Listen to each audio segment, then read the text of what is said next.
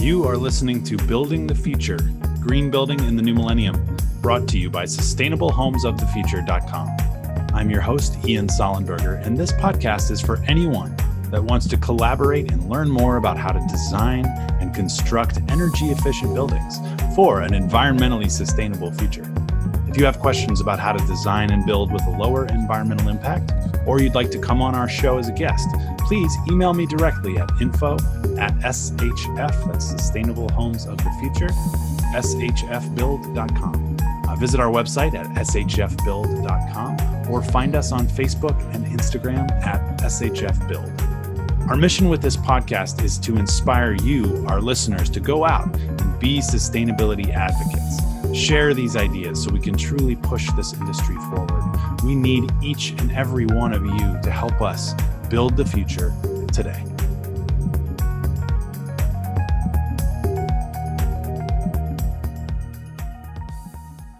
Welcome back to Building the Future, the podcast where Ginger Matthews and I continue our inspirational journey toward a healthier, more sustainable future for our planet and all those that call this planet home. Join us today as we continue our exploration of new ideas, new methods, new technologies in the design build industry with our episode on sustainable landscape architecture.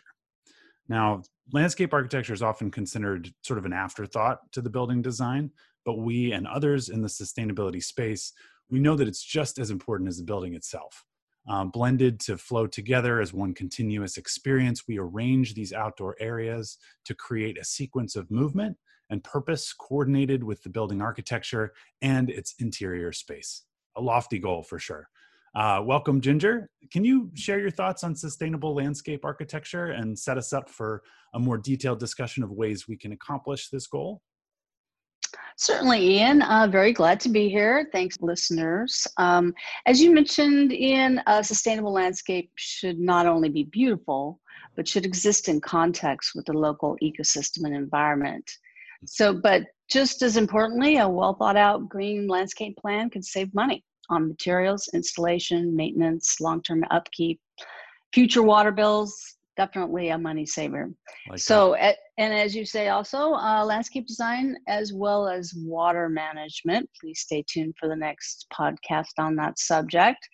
Uh, is normally ne- neglected in the design process, so it's not invested in very heavily by the clients. Um, we can bring the landscape architect into the design charrette early on in the game then align the project's sustainability goals with available local and regional resources. So, a concept called bioclimatic design, which is defined as the creation of a harmonious design of buildings and spaces, indoors and out, based on the local climate. And that's a, and that's a big goal here sustainable landscape. It is. And it sounds interestingly similar to a concept we introduced last week in our sustainable architecture episode called biophilic design, uh, where the architect attempts to connect a building's occupants with nature and reflect the local environment in the building design. So interesting how you know both fields or spheres of architecture um, have a, a, same sort of idea there. Uh, mm-hmm. And both concepts have been shown to elevate mood and increase productivity for building users, which is pretty cool. Um, we've all been hearing a lot recently about how necessary it is for humanity to experience nature, sunlight, and living things for our health. Well, here is our opportunity to make sure that those benefits can be passed on to everyone interacting with the building, inside and out, for many years to come. So, Ian, uh, the first thing we need to do is take stock of what's really available already at the site and analyze how the existing environment can be incorporated in the design. So, why is that so important? Well, reusing materials from the site can minimize consumption of newer materials, and therefore we decrease waste, we decrease environmental pollution, um, something we talked about in depth uh, in our episode in site analysis. But on top of that, um, by incorporating these existing plants and site conditions into the landscape design, uh, and making sure that we choose indigenous flora, we can minimize water use. Uh, and allow for the continual reuse of our limited natural resources instead of you know having things from all kinds of different uh, geographies that are going to need different types of water we're, we're streamlining here um, Are there any other benefits to mention when we commit to a sustainable landscape design, Ginger? Why, yes, there is. uh, sustainable landscapes fight climate change by capturing carbon, cleaning the air, reducing potable water usage, and increasing energy efficiency and user comfort. So we don't think of landscapes sometimes in that respect, but it certainly is true. Mm-hmm. And, and, by studying and choosing local plants, you can maintain local wildlife habitats, support a balanced variety of bugs and bacteria that thrive in the local soil types. So, reducing the need for chemical fertilizers and pesticides that damage the natural ecosystems is really important. So many positive outcomes, including ones so small we can't even see, yet they have a huge environmental and health benefit. Very yes, cool. bugs and bacteria. uh, we mentioned local climate both when studying the site and also implementing the design. So let's define the term climate zone. Um, I actually went on Google and I found a map that outlined 26 different climate zones in the United States. So here we go. No, just kidding. uh, clearly, clearly there are some pretty minute differences uh, from region to region. But for today, we're just going to list the five major climate zones, uh, which are tropical, dry, temperate, continental, and polar, all of which exist to some degree here in the US. So if you ever talk about any or hear anybody talk about climate zone one or climate zone five, and each different zone, you'll find there's varying soil types, of course, uh, different amounts of moisture, nutrients in the soil, very different weather patterns in each zone. So that needs to be considered every time you come into the landscape design initiative in the beginning uh, when exploring what to plant, how to design the outdoor space, and what kind of uh, green initiative you have for your landscape. So look up your project's climate zone, study up on native plants in that area. That's that's the mandate here. So site materials also on planting should work together and reflect an in-depth understanding of the local conditions and the local environment. So we'll be talking a lot more about rainwater irrigation systems in our water management episodes, so stay tuned. Uh, I wanted to mention, of course, how important the hardscape materials are when it comes to reducing the environmental impact. Yeah, definitely. And and Ginger, to be clear, the word hardscape refers to pavers, decks, outdoor furnishings, stone, gravel, anything else used to create that outdoor design that aren't the actual plants, right?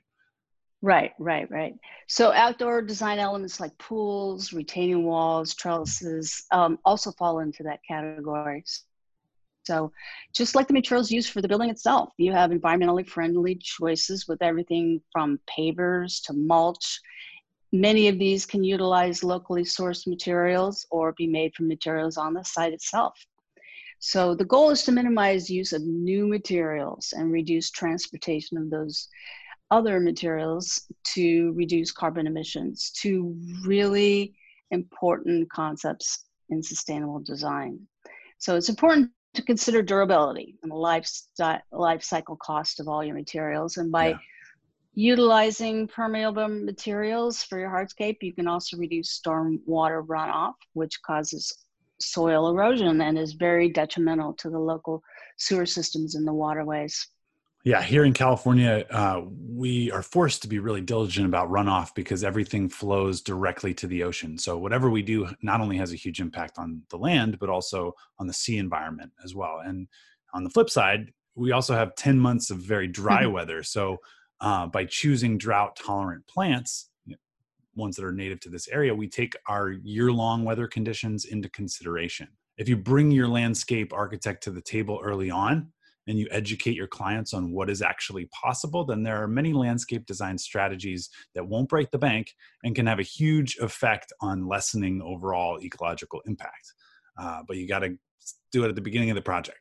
that's the that's the, the difficult piece. Um, mm-hmm. Ginger, I'm curious are there any sustainability strategies that can be considered regardless of climate zone or project project size? Um, we're talking about the differences, but what about something that can just you know cross the board? Across the board.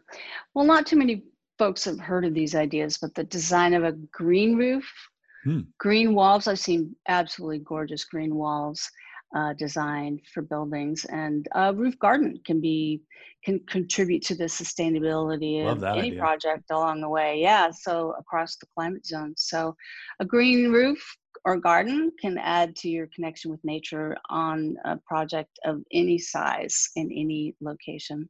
So, on a larger urban project, Green Roof can help to reduce runoff, hmm. as well as something we call the heat island effect, which is an urban area that is significantly warmer than its surrounding areas due to the human activities. So that's a heat island effect. And the and the buildings and all the built environment just kind of soaking up that sun and actually raising the temperature. Right, right? raises the temperature for the for the area. So that's been studied quite a lot in recent years. Contributes to higher city temperatures and therefore climate change as a whole. Yeah, it's sort of this this downward spiral, unfortunately. Um, and you know, similarly, as we've mentioned before in the site analysis episode, um, we can use plants uh, to open up or shade certain areas for passive heating and cooling, which checks off just about every sustainability box mm-hmm. um, and yep. minimizes our use of mechanical systems, HVAC system, which which is the largest load um, in a lot of cases in a building, um, energy load wise. And you know, it's interesting. I read somewhere that eliminating or reducing the size of a traditional lawn is probably the number one uh, way to reduce water in your landscape design. And you see a lot of gravel yards and artificial turf out here in California um, due to drought conditions. And you know, we all saw that very first over in those desert landscapes in Arizona, New Mexico, the southwestern climate, um, and now some of the sort of on the on the you know dry to moderate or dry to temperate you know we're starting to introduce those things as well as we get have less and less water um, what are your thoughts on traditional lawns, Ginger? Well, I happen to love lawns myself personally. They're beautiful, yes. I have to give them up for a sustainable reason. Uh, but for most geographic areas, you can find grasses that are native to the area. So they're, you know, they're using less water um, to thrive. So if your client is going for specific aesthetic using artificial turf, that's a great alternative too. So you still get that lawn look. Yeah, you get that. There's some native grasses and then the artificial turf as well. So another aspect to think about um, is also lighting uh, for your lighting design outdoors. Should be low energy. Even better, solar light fixtures with a light okay. color and brightness. You don't want to interfere with nighttime wildlife. We don't often think about that aspect of things, but we want to we want to uh, encourage wildlife in our landscape design. So, and this also reduces costs over time. So, that's all I have, Ian. So, any other topics for today? Uh, well, I will mention that I currently have six solar uh, solar lanterns in my tree out in front of my house. Ah. I'm staring at right now um, and they're pretty cool. Yeah, you just turn them on, and they have little solar panels on the top of them, so they're soaking up the sun during the day, and then they yeah. light up at night, and you don't have to have them plugged in or anything. It's fantastic. Mm-hmm. Zero energy usage. There we go. Stay, stay, tuned for our energy episode next. Exactly. Um, I think today, you know, we pretty much focused on the low hanging fruit. Uh, you know, I can't resist a pun, so let's uh, finish, I guess, by talking about another idea: edible landscape, uh, which is an exciting opportunity to bring sustainability to our landscape with the added benefit of providing food for the building's occupants. I mean, as long as you're using native, you know, things, lemon trees, peach trees, you know, stuff that thrives in the environment you're in, what could be more sustainable than that? Mm-hmm. Not too mm-hmm. much. Um, we're going to dive into water management in our very next episode, followed by energy after that one. And we're going to show how we can mm-hmm. use integrated systems um, and automation uh, technology to maximize our design and minimize impact, ecological impact, by designing for the future of the building. It should be really uh, fun conversation, lots more ideas and, and fun uh, innovations to throw your way. And as always, we encourage you our listeners to reach out with questions, suggestions for new topics or new guests. Uh, we'd love to talk to them. Yeah, feel free to email me at info at shfbuild, Sustainable Homes of the Future, shfbuild.com. And please tell your friends, um, share our link, contribute, just listen, whatever you feel inclined to do. Thank you, Ginger, as always, for your invaluable input. Um, and please feel free to visit our website at shfbuild.com. Thank you, Ian. See you next time. Thank you, fellow green building enthusiasts, for listening to the Building the Future podcast. And until next time, do your research and consider the endless number of native plants and materials you can use to make your landscape beautiful and practical. Happy planting.